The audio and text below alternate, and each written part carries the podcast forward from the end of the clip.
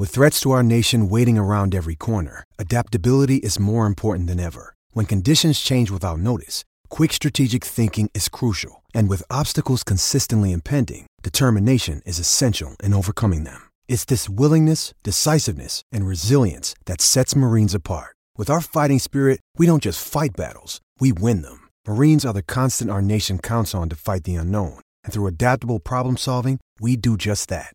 Learn more at marines.com. Another day is here, and you're ready for it. What to wear? Check. Breakfast, lunch, and dinner? Check. Planning for what's next and how to save for it? That's where Bank of America can help. For your financial to dos, Bank of America has experts ready to help get you closer to your goals. Get started at one of our local financial centers or 24-7 in our mobile banking app. Find a location near you at bankofamerica.com slash talk to us. What would you like the power to do? Mobile banking requires downloading the app and is only available for select devices. Message and data rates may apply. Bank of America and a member FDIC. What's going on? Jermaine Johnson. Tune in to Turn on the Jets podcast. Hey, this is Vinnie Pasquantino of the Kansas City Royals. Make sure you tune into the Turn on the Jets podcast.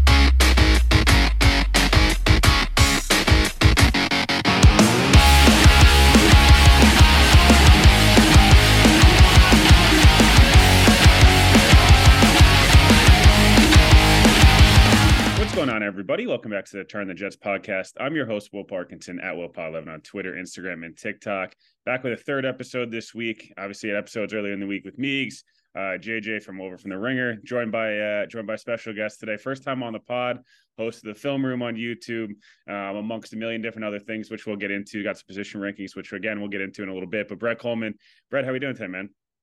I'm doing great. Thanks for having me on. Of course, man. Of course. Uh, a lot of listeners of this pod obviously listen to the stock exchange stuff. And you guys, uh, you know, you had a good time. It was fun uh, listening to you, Connor, Trev, and, and everyone kind of chop it up a little bit. Um, so I'm having kind of talk talk a little Jets. Obviously, right now, I guess we'll just start with the Aaron Rodgers stuff and get the get the kind of boring stuff honestly out of the way at this point, right? What else is there really to say? Um, what have your thoughts kind of been on this saga? Are we you shocked we're here, or are you just like this is par for the course with uh par for the course with number twelve? Aaron Rodgers, who who is shocked by this? like you have fun because uh you are now Packers fans. Like this is what Packers fans have gone through every year for like five years. Like pretty much ever since like the same offseason where they drafted Jordan Love, like it's just been this. So you're gonna love him when he's on the field. But this this period from like January to August every single year is agony. And it's gonna be like that till he retires. no, it's what's a little frustrating, I think now, and we talked a little bit about this in the show yesterday, is this is obviously a weird part of the calendar right before the draft. And because there's all these looming, you know, the Lamar stuff. I know you had a video out on, on the Lamar stuff, uh, I believe this week or, or a couple weeks ago. The Rodgers stuff. There's and there's so much quarterback talk, which always happens, but this is such a weird period post combine, the post first wave free agency. There's still a lot of the veterans out there. It's just like a waiting period. And Rodgers feels like he's holding up. I know it's not necessarily just him. I know there's a lot of stuff with the Packers and, and the Jets in terms of negotiations, but it feels like it's holding up the entire offseason right now. Like we can't even really talk about the draft because we don't really know where people are going to be picking. You know, the, the Jet the Jets give the 13th pick, which they're not going to, but if they did, changes everyone's kind of coverage of the draft. Right now, the Packers have two top 15 picks. What do you think the compensation ends up being? Obviously, that's the biggest talking point right now. Is uh, is it a two and a conditional two? Is is it true that Joe Douglas really only offered a four to start? Like, where do you kind of land on uh, on all that? If it was me, there is no way in hell I'm giving up 13 for a quarterback that you might only have for one year in a loaded AFC. So you're still not even guaranteed to make a deep run. It's like I'm not giving up 13th overall pick for him. Maybe I'll give you a two and then if he comes back for another year, you get another two. And if we win a Super Bowl, that two becomes a one. How about that? Like, yeah, because yeah. I'll give up a first round pick for a Super Bowl, but like, you know, and I'll give up two, I'll give up a second round pick for every single year that we have Rodgers, which is going to be like two years max, probably anyway. But like, I'm not giving a one. No way. Like, like we need a left tackle right now. Like, I'm not, I'm not giving a one. Yeah, we're we're gonna get into a little bit of the tackle conversation. It is interesting this the Jets uh the Jets fans beef with the Packers beat writers at the moment.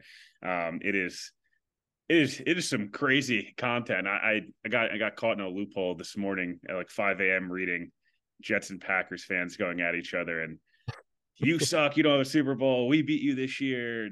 Wisconsin sucks. No, New York is disgusting. It was like, wow, didn't realize these fan bases hate each other so much. That's what Rodgers does to you, I guess. It's the weirdest rivalry in sports. it's it's almost as weird as the Jets Seahawks one, which the Jets and Seahawks really uh, you know benefited from Russell Wilson getting traded to Denver. Um, maybe in, in both ways, obviously, if the Jets end up with Rodgers. I want to ask you quickly about the you know the Odell situation, just because is he worth it? Like I know in name he is, and he looked really good in the playoffs two years ago. He also didn't play football last year, and I'm not sure bulking Odell Beckham looked like the the smoothest um, smoothest player in that uh, in that workout. Didn't look the fastest, uh, you know, like he did a couple years ago. I think it depends on how how much you're paying him, right? Like I think that's the operative question. Um, I can't remember he he came out and said that a, a report that he wanted like 20 million wasn't accurate, but I'm like, okay, but do you want 18?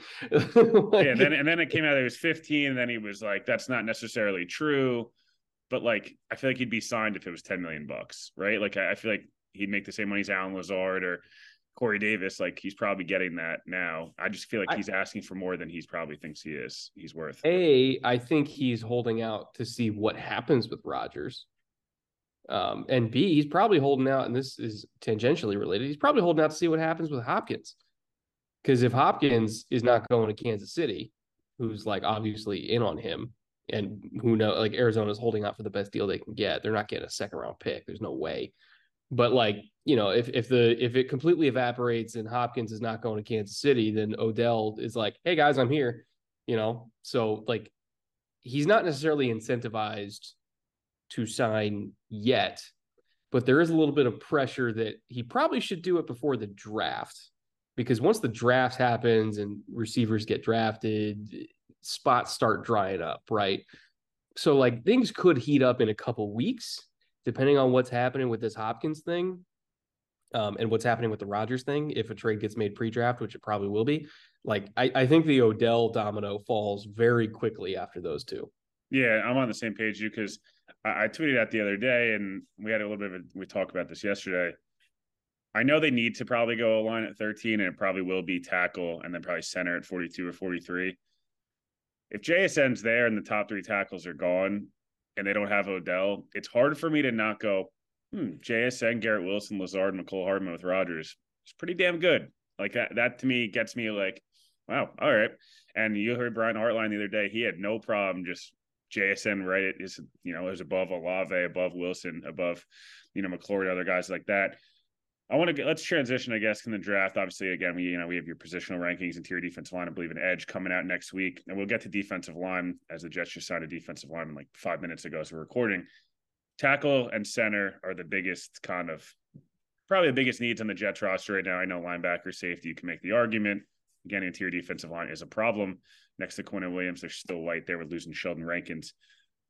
Is there one of the tackles you like better than the other three of those top three guys? I feel like every, no matter who, everyone you look at, someone has Skoronski at one, someone has Paris Johnson, yeah. some people like Broderick Jones, although maybe Broderick Jones would just be one if he didn't wear 59, but that's a whole nother discussion. um, is there any one of those guys you like better uh, than the other? In terms of fit, for the Jets specifically, uh, Paris Johnson's number one for me. Like if I was in the Jets front office, Paris Johnson would be number one, just because of like what they like to do in the run game, and, and Paris Johnson fits that. Plus, like he has versatility, and, and you know Connor brought this up when I was on Stock Exchange. Like he's played guard before, and more importantly, he's played right guard before. So like he switched sides, he's played interior. So like even if I mean, I don't, I have no idea what's going on. Mekhi Becton, like, I, I, don't know. That's been a whole thing for like three years now. If somehow Mekhi Becton is in the organization's good graces again, and he's playing left tackle, or Duane is playing left tackle, um, and and you know, Laken or or AVT somehow go down with an injury, you could put Paris Johnson either side on guard and be fine.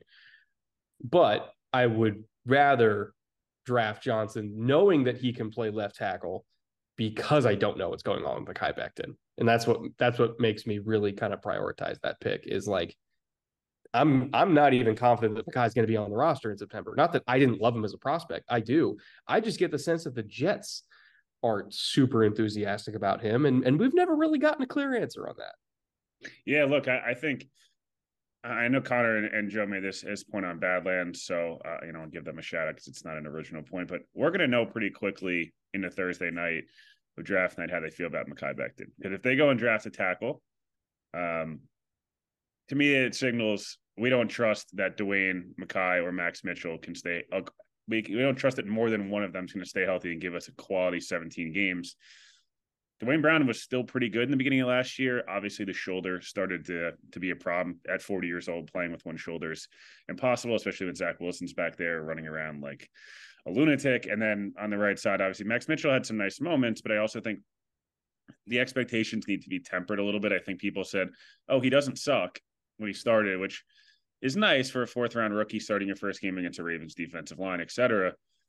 That said, I don't think we're looking at Jonathan Ogden here. So I think it's also just again tempering expectations. And Becton looks great. He seems like he's in a positive mindset. He's he's a father now. All these different things are great, but we haven't seen him play football in two years again. So that part to me is going to be, you know, that's going to be a, a, crucial thing in how AVT can Laken Tomlinson look like 2021, 2022 Laken Tomlinson uh, because last year it was a tough year. I was curious. The Jets are in on Ben Jones. It seems like um, well, from from everything you know, we've kind of heard they're in on him. I know he had the concussion issues. Then there's you know Wypler, Tippmann, John Michael Schmitz, all these guys. Um, you know, in round two, it feels like 42, 43 range. We could see a little bit of a run on center. Do you would you if you're you put your Joe Douglas hat on? Are you like let's sign a guy and draft a guy, or you like let's just wait for the draft, or like how do you kind of approach this? Because center's are a position I feel like we forget about, and then the really good teams all have really good centers that are impactful. I think that Ben Jones will be available through the draft. I think if he was going to be signed, it would have already happened. So I would see if they get John Michael Schmitz. And if they don't, then I would probably sign Ben Jones.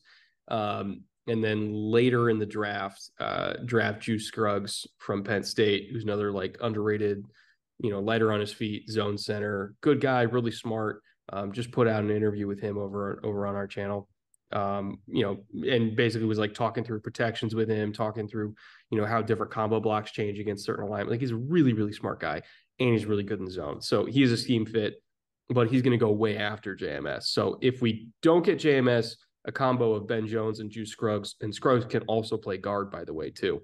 Um, I think is probably the way I would go with it. Yeah, like I think that the offensive line stuff is I know it's boring for a lot of people. It's like we just want to score points, but you do need to protect Aaron Rodgers. Uh, I think the stats got put out there the other day, like top two quarterback in football when he's protected, even last year. As he gets older, a lot of the kind of random bullshit Aaron Rodgers does that's really fun to watch. It's like harder and harder to kind of get away with. Um, I want to kind of transition to the defensive side of the ball. Obviously, as I mentioned, you got the interior defensive line and edge stuff coming out next week. Interior defensive line, Quinn Williams is awesome. Uh, he's going to get paid soon. I know people are a little anxious about that. I think this is just a matter of like once we figure out what Rodgers once he gets is a part of the roster, you can kind of figure out everyone else, how much cap you need to push down the road, etc. They don't really have much next to him. Um, is there a guy? There's a couple defensive line, uh, you know, interior defensive guys, uh, maybe day two or maybe early day three that you like in, in particular. Um, that could be maybe a potential fit for the Jets. Yeah, day two, I think it's uh it's a different group if we're looking at top of day two versus bottom of day two. Um, top of day two, if Mazi Smith is there at top of round two, I would heavily consider that. Um, you know, he he's the type of guy where, especially with uh, with the types of fronts that they play in nickel, and nickel is going to be the most common personnel grouping that they're in. You know, typically it's uh, edge, two eye, three technique, edge. Uh, and Mazi Smith is just an absolute warrior at at two eye or nose shade, depending on the on the way they want to play the front. Um, you can even line him up as a true zero, and he is just so dominant against the run. And he's a good pocket pusher. I, I don't necessarily think he provides any any like crazy pass rush versatility, but like they have other guys that can rush interior next to Quinnen. I'm not really worried about that part on third down. What I am worried about is first and second down can we get this team into third and seven so that Quinnen and all the edges can go hunt? Uh, Mazi Smith would be the one to do that for me. If we miss out on him, um, there's a Coastal Carolina kid, uh, Jerrod Clark, uh, I believe is his name, who's like 6'4, 330, just an absolute massive human being, gigantic human being, but way more explosive than he should be at his size. Um, he kind of reminds me of like Jordan Phillips over on the Bills uh, when Phillips was kind of in his prime, like same general frame and just like can be physically overwhelming at times. Um, and I'm trying to think of like another guy that I could feel comfortable putting at two. I there's there there is one Kobie Turner from Wake Forest who's more of a three tech to me, but I think you can put him um, again if you're in nickel, uh, you know you can put him at two eye or nose shade a little bit and then feel comfortable that if we have to shift pre-snap and, and have Quinnen play that kind of quasi nose tackle role, you know, off motion instead of flipping guys around, we just shift. Now Kobie's a three technique. He's the one who has to be the penetrator, and he's quick enough to do that. Um, but I think his true, like, more natural spot is like full time three technique. Um, also, fun fact, he is like almost 10 pounds heavier than Aaron Donald and put up a faster three cone. He's an absolutely absurd athlete. Uh, fifth year senior, uh, transferred in from Richmond, got his master's in uh, like music theory. He like conducts orchestras and stuff on the side. Whip smart guy, great football character, and just a freak athlete. Yeah, they just uh they just had Scott um you know Scott Matlock come in from uh interior defensive line guy from Boise State in uh, I believe today or yesterday. Um they signed Quinton Jefferson uh, from the Seahawks. Had five and a half sacks last year. Yeah, like five minutes ago. I, I don't know. They signed Q Jeff. Yeah. Oh. Uh, yeah. That was uh, right as we were hopped on. I was literally like trying to send you send you the link to uh, to hop on here, and they signed him right away.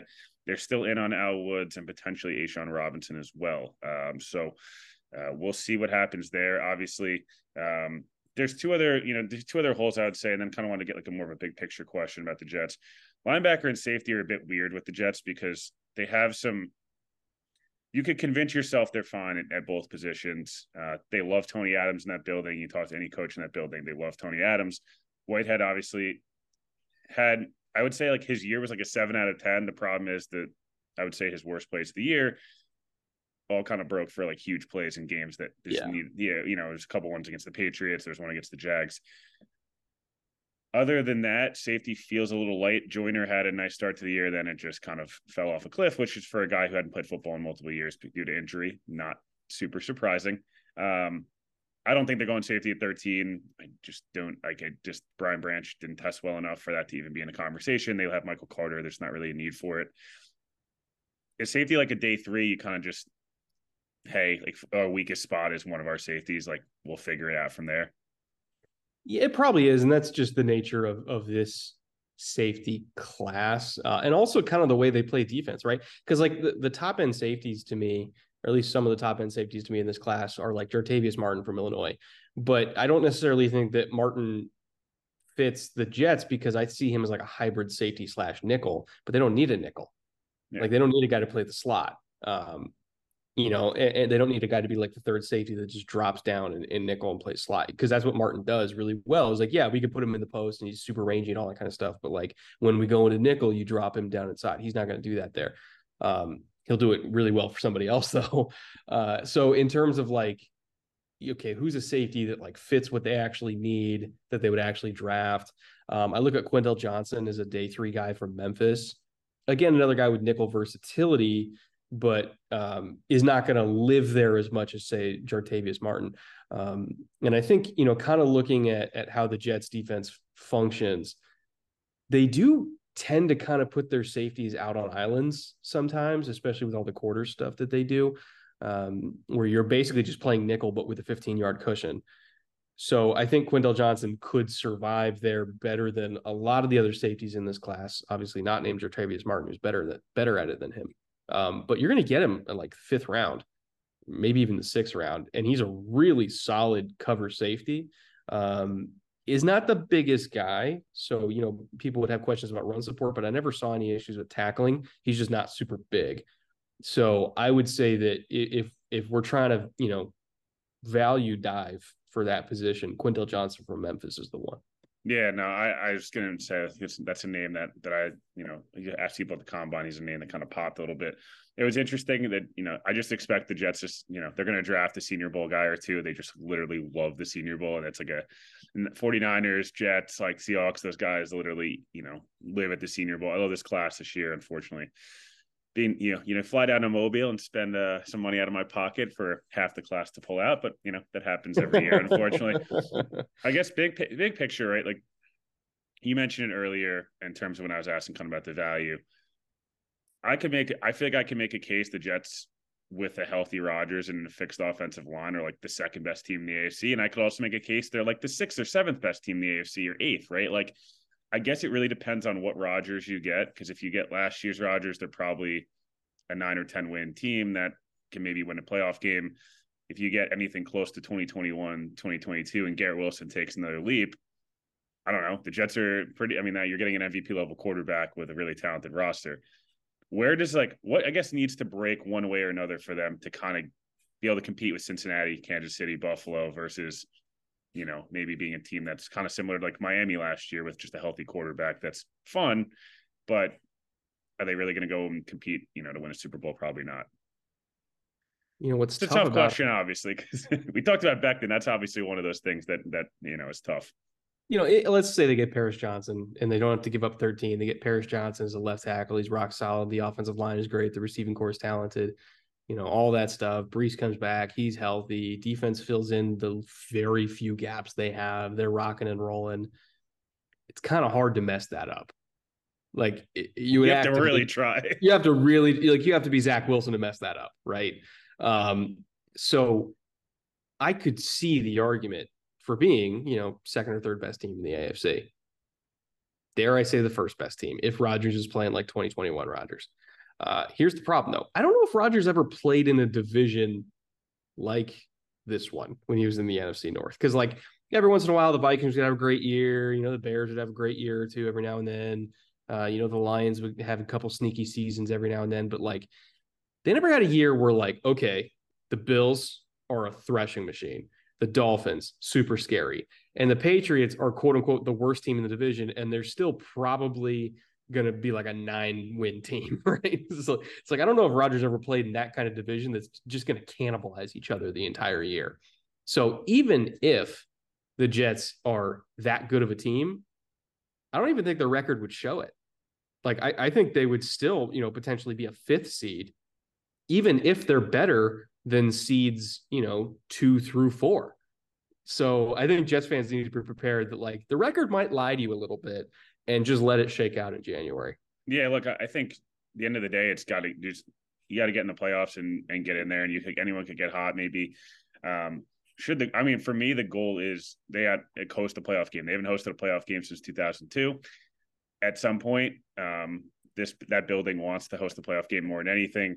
But at the same time, you're gonna have to stay healthy on the offensive line. It can't be you can't be on your ninth string tackle by week four, and Rodgers can't get hurt. Um, you know, I, I, the Jets have had horrible quarterback injury luck. You know, I guess in, in theory last year Zach Wilson getting hurt wasn't the worst thing for them, but um, not not not for nothing. They still you know they haven't gotten more than 13 starts out of a starter since 2015. Um, that's not great.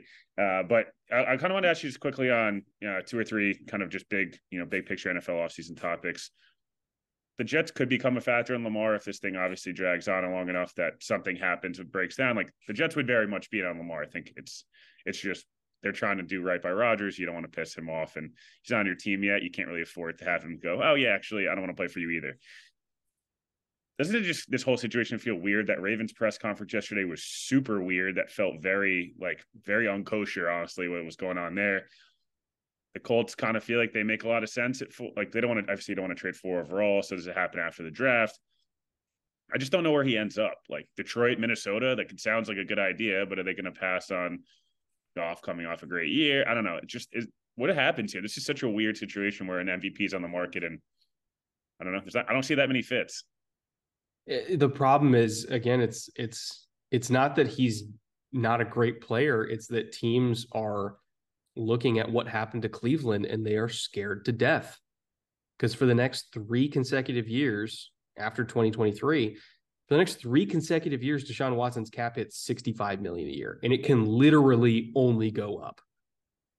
Uh, with the one exception of if they do some contract fuckery and add void years on the back end, That is the only way that it it can go theoretically down because then you can do some salary conversions and stuff like that. But it's like if you're locked into we're adding void years to potentially have like a hundred million dollar cap hit slam home in a few years, or we're extending a quarterback who didn't even play average last year.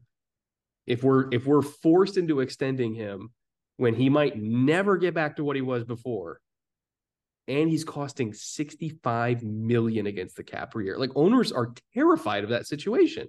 They're absolutely terrified.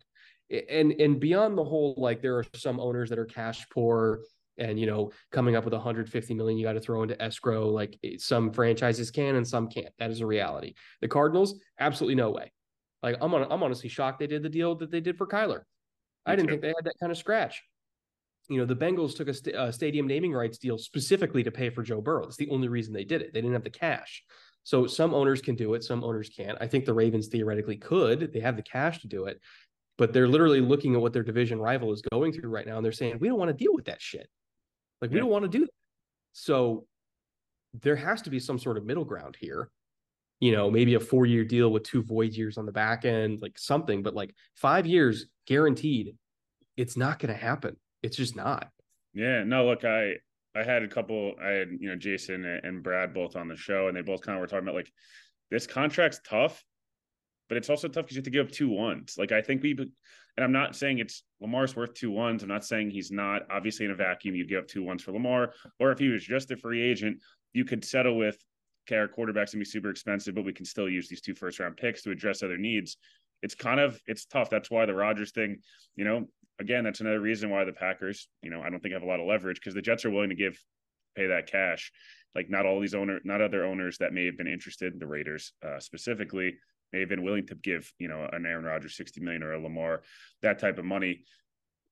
The other thing I want to ask you, obviously, the quarter this quarterback debate of like what happens one through four. I know you had it on the show. You know, it's Stock Exchange, you got you talk about it on, on your channel as well. I don't really like I like CJ Stroud. I kind of feel like he's a little bit supercharged Jared Goff, which again, it's not a bad thing. Jared Goff threw for 30 touchdowns. He's gotten to a Super Bowl. I like Bryce Young a lot. I, I do worry the fact that like I don't know. I, I played tight end at 240 and like I thought I was going to die, let alone, you know, someone playing quarterback at 175 pounds. And then you look at Richardson, I feel like there's just like this you either think he's going to be the best quarterback in the class or you think he's just not very good. And then Levis is I don't know. I don't know what to make of, Will Levis. There's it's like are you really that confident in yourself or are you like trying to portray this like Zlatan Ibrahimovic like confidence of in Ronaldo confidence in yourself. I don't know, like what is it? It's like he like looked me in the eye at the combine. It was like I'm the best thrower of the. I was like, dude, just ask the question, okay? Like I just asked one question. So yeah. where do you kind of shake out on, on these quarterbacks? Because I think, and this affects the Jets. If there's a run one through four, or one through five on these quarterbacks, you know, it could affect what tackles are there, what tackles aren't, or in what kind of you know Jalen Carter, these other guys that could fall or not fall. I think your read on Levis is very similar to the read that teams have had on Levis. And that's why all we're all these teams that we're hearing about, oh, they're trying to go up to three, and there's a lot of them, more than people think. Um, they're not going up for Levis. They're going up for Richardson. Yeah. And I and I think part of that is what what you were alluding to. Yeah. Uh, if Levis goes in the first round, I think he is going to fall. Um, I'd be I'd be if I was going to put cash on anything, it's that he falls out of the top 10. Uh, not that he won't go in the first round, but like I'm more thinking the more realistic option here is Tampa, not the Titans, you know? Um, Richardson, I would bet my house is going third. The only thing is I don't know what team. Yeah. You know, because they're the Colts are probably in on it. The Lions are probably in on it. Uh, even the Raiders, you know, maybe they were poking around. Um, kind of depends for them because they they signed two veteran court. Like who knows, right? But I guarantee they've done homework on it. You know, they probably made a couple calls, checking prices, all that kind of stuff. And there's probably some teams that that that you know nobody's considered yet that are doing homework. I'm wouldn't be that not? crazy. Yeah, it wouldn't. Uh, okay, you're in the AFC. You got to deal with Mahomes, Burrow, Herbert. Uh, you got to deal with Rodgers now. You got to deal with uh, Trevor Lawrence. Like, if you don't have a superhuman, you're screwed anyway. So yeah, I don't I don't blame the Patriots if they're doing homework on it. I'm not saying they are. I don't I'm not I'm not a news Yeah. guy. I'm not reporting it, but like they probably at least made a call just to see. Yeah, like why? I mean, you have to, right? Like, and is Deshaun Watson going to be terrible next year? Probably not, right? Like, he was a top five quarterback 12, 24 months ago, obviously, and then we don't even talk about Deshaun anymore because he was so bad last year. But and well, for other reasons as well, Cam Newton. That was an interesting way of phrasing Deshaun Watson's reason you want to back him up for being a good guy, but um, nevertheless, that was uh, Wait, maybe I'm just sorry. Cam Newton Ca- said what? Cam. Cam went through the list of the reasons he wants would back up specific team quarterbacks in the league, and he referred to Deshaun Watson as he's really impressed with the kind of person he he is and has become amidst turmoil.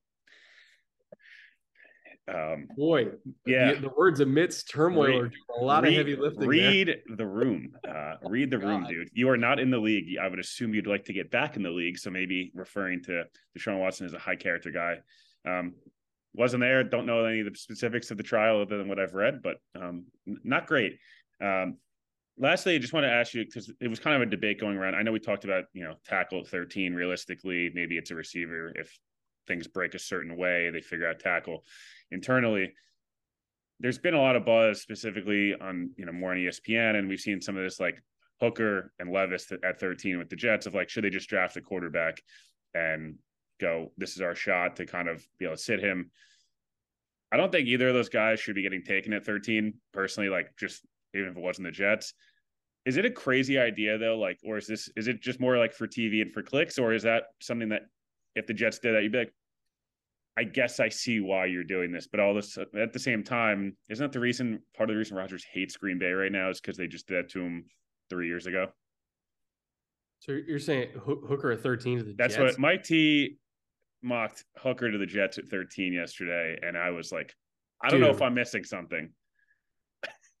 I didn't see that on tape, but whatever. I don't know. He's out of his mind if he thinks Uh, Well, he mocked him at five to Seattle last week, so That's not an excuse. So I guess he's getting, you know, he's going back. Next, he'll be at Minnesota. Then he'll. I just okay. Here's the so the the Hendon Hooker thing fascinates me because there's so many different components of the evaluation, right? Like Hendon Hooker in the locker room as a leader, as a person, is like a plus plus plus plus plus. Here's the thing: 25 year old quarterback coming off a significant knee injury, playing in an offense that doesn't really translate to the NFL for a lot of reasons. Yeah, can you drop back at all, or are you just going to stand in shotgun and just like it's it's not even it's like okay there are teams that run slot choice in the NFL but that's one of many plays that they run. That's one of many concepts that they run. They still have full field reads and all that kind of stuff. Like Tennessee was like we run slot choice and we run slot choice and we're going to run it again. run slot choice.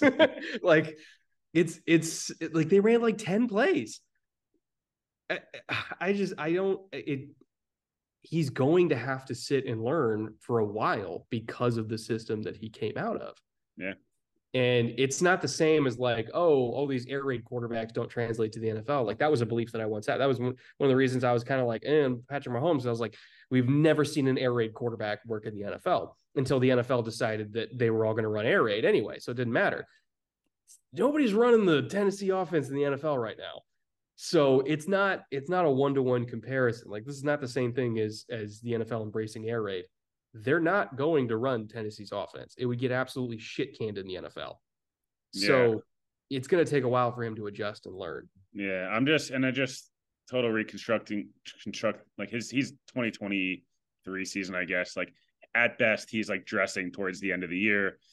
He's already 25. He'll be 20. Like I'm not saying the age thing always matters. We did it with Sam. I did it with Sam Darnold for like three years. I was like, he's still only 22 years old. Like he's four years younger than, than Joe Burrow. It's like, well, Joe Burrow is actually good at football, so um, that that matters. But it's it's not like a, a Stetson Bennett where you like you know what his trajectory is and you're taking him in round six. This is a if you're gonna take a guy in the first round, he better either be like a super talented, like at least I didn't like Jordan Love coming out of college, but at least you can make the excuse like, oh, he's hyper talented. This is why we're doing it, or you know, or other guys like that. This to me doesn't doesn't feel that way. Last question before we wrap here. are how on a scale of one to ten, like Zach Wilson being a top five worst first round quarterback ever.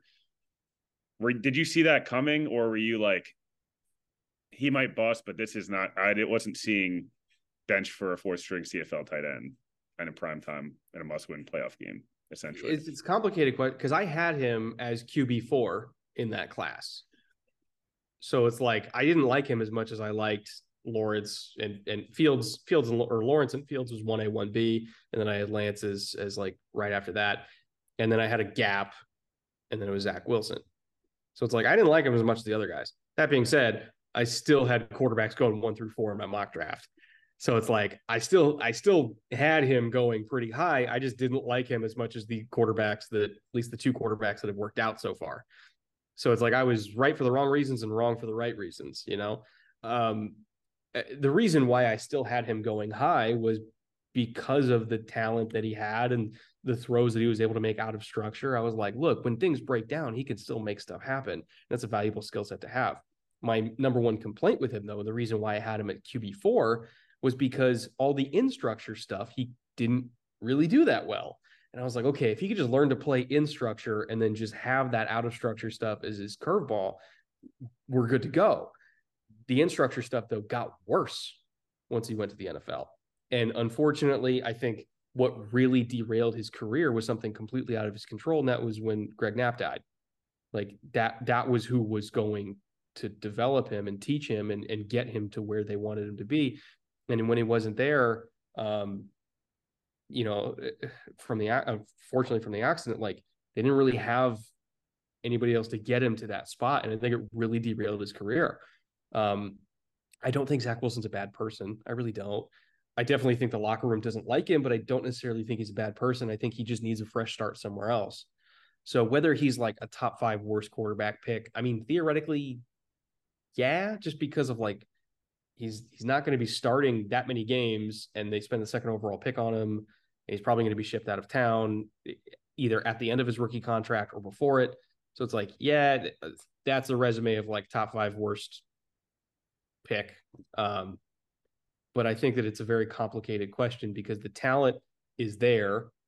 And I think if there was a, a different situation, and unfortunately, if Greg Knapp was still with us, you know, maybe things would have broke differently. Um, but I guess by the letter of the law, yeah, he's probably up there for for worst picks. yeah, look, I, I think you know I, have rehashed just a bunch. I, I, do think it's highly unfortunate. He look, he's going to get a million reps this offseason. He's going to play every single snap of the Hall of Fame game, and he's going to play every single snap of the entire rest of the preseason. Rodgers obviously is going to play, and um, Tim Boyle's not going to you know steal reps from anybody.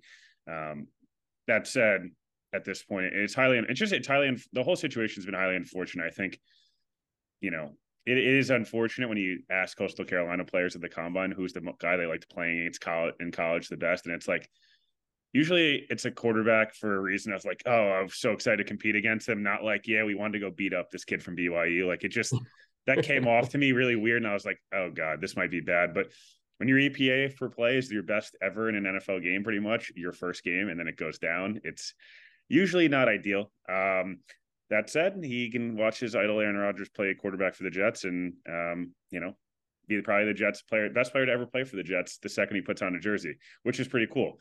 Um, but obviously, you know, um, as you mentioned, I'll give you a second. You kind of plug what's coming out. Again, I mentioned interior defensive line edge stuff coming out. Um, you know, early next week. Obviously, a lot of the stuff I think most people that listen to this show probably are very familiar with the film room um, and your stuff on YouTube and the pod and everything like that. But um, yeah, it's been a lot of fun. Obviously, a lot of hypotheticals here, but you know that's the best time of year in April. Just it's all hypotheticals. Yeah, it's all it's all we got to work with in draft season is just what if. You know? Yeah, just like then we get, then we get the cool. OTAs, and that's when we're like, oh shit, okay. Yeah. we have a, we have a hole here. This is this is bad, or this guy is not not very good um, you know, the infamous stories of the rookie quarterbacks, their first practice, like, oh shit, we got this pick wrong. Uh, but uh, no, obviously, uh, you know, appreciate you taking some time and um, yeah, no, uh, make sure everyone's uh, you know tuned in the channel and uh, you know we'll talk to you guys. We'll be back. We might have an episode Saturday. Um, you know, Mike Giardi might be on Saturday or Monday, so kind of stay tuned for that. But um, appreciate everyone uh, tuning in and and we'll talk to you guys next week.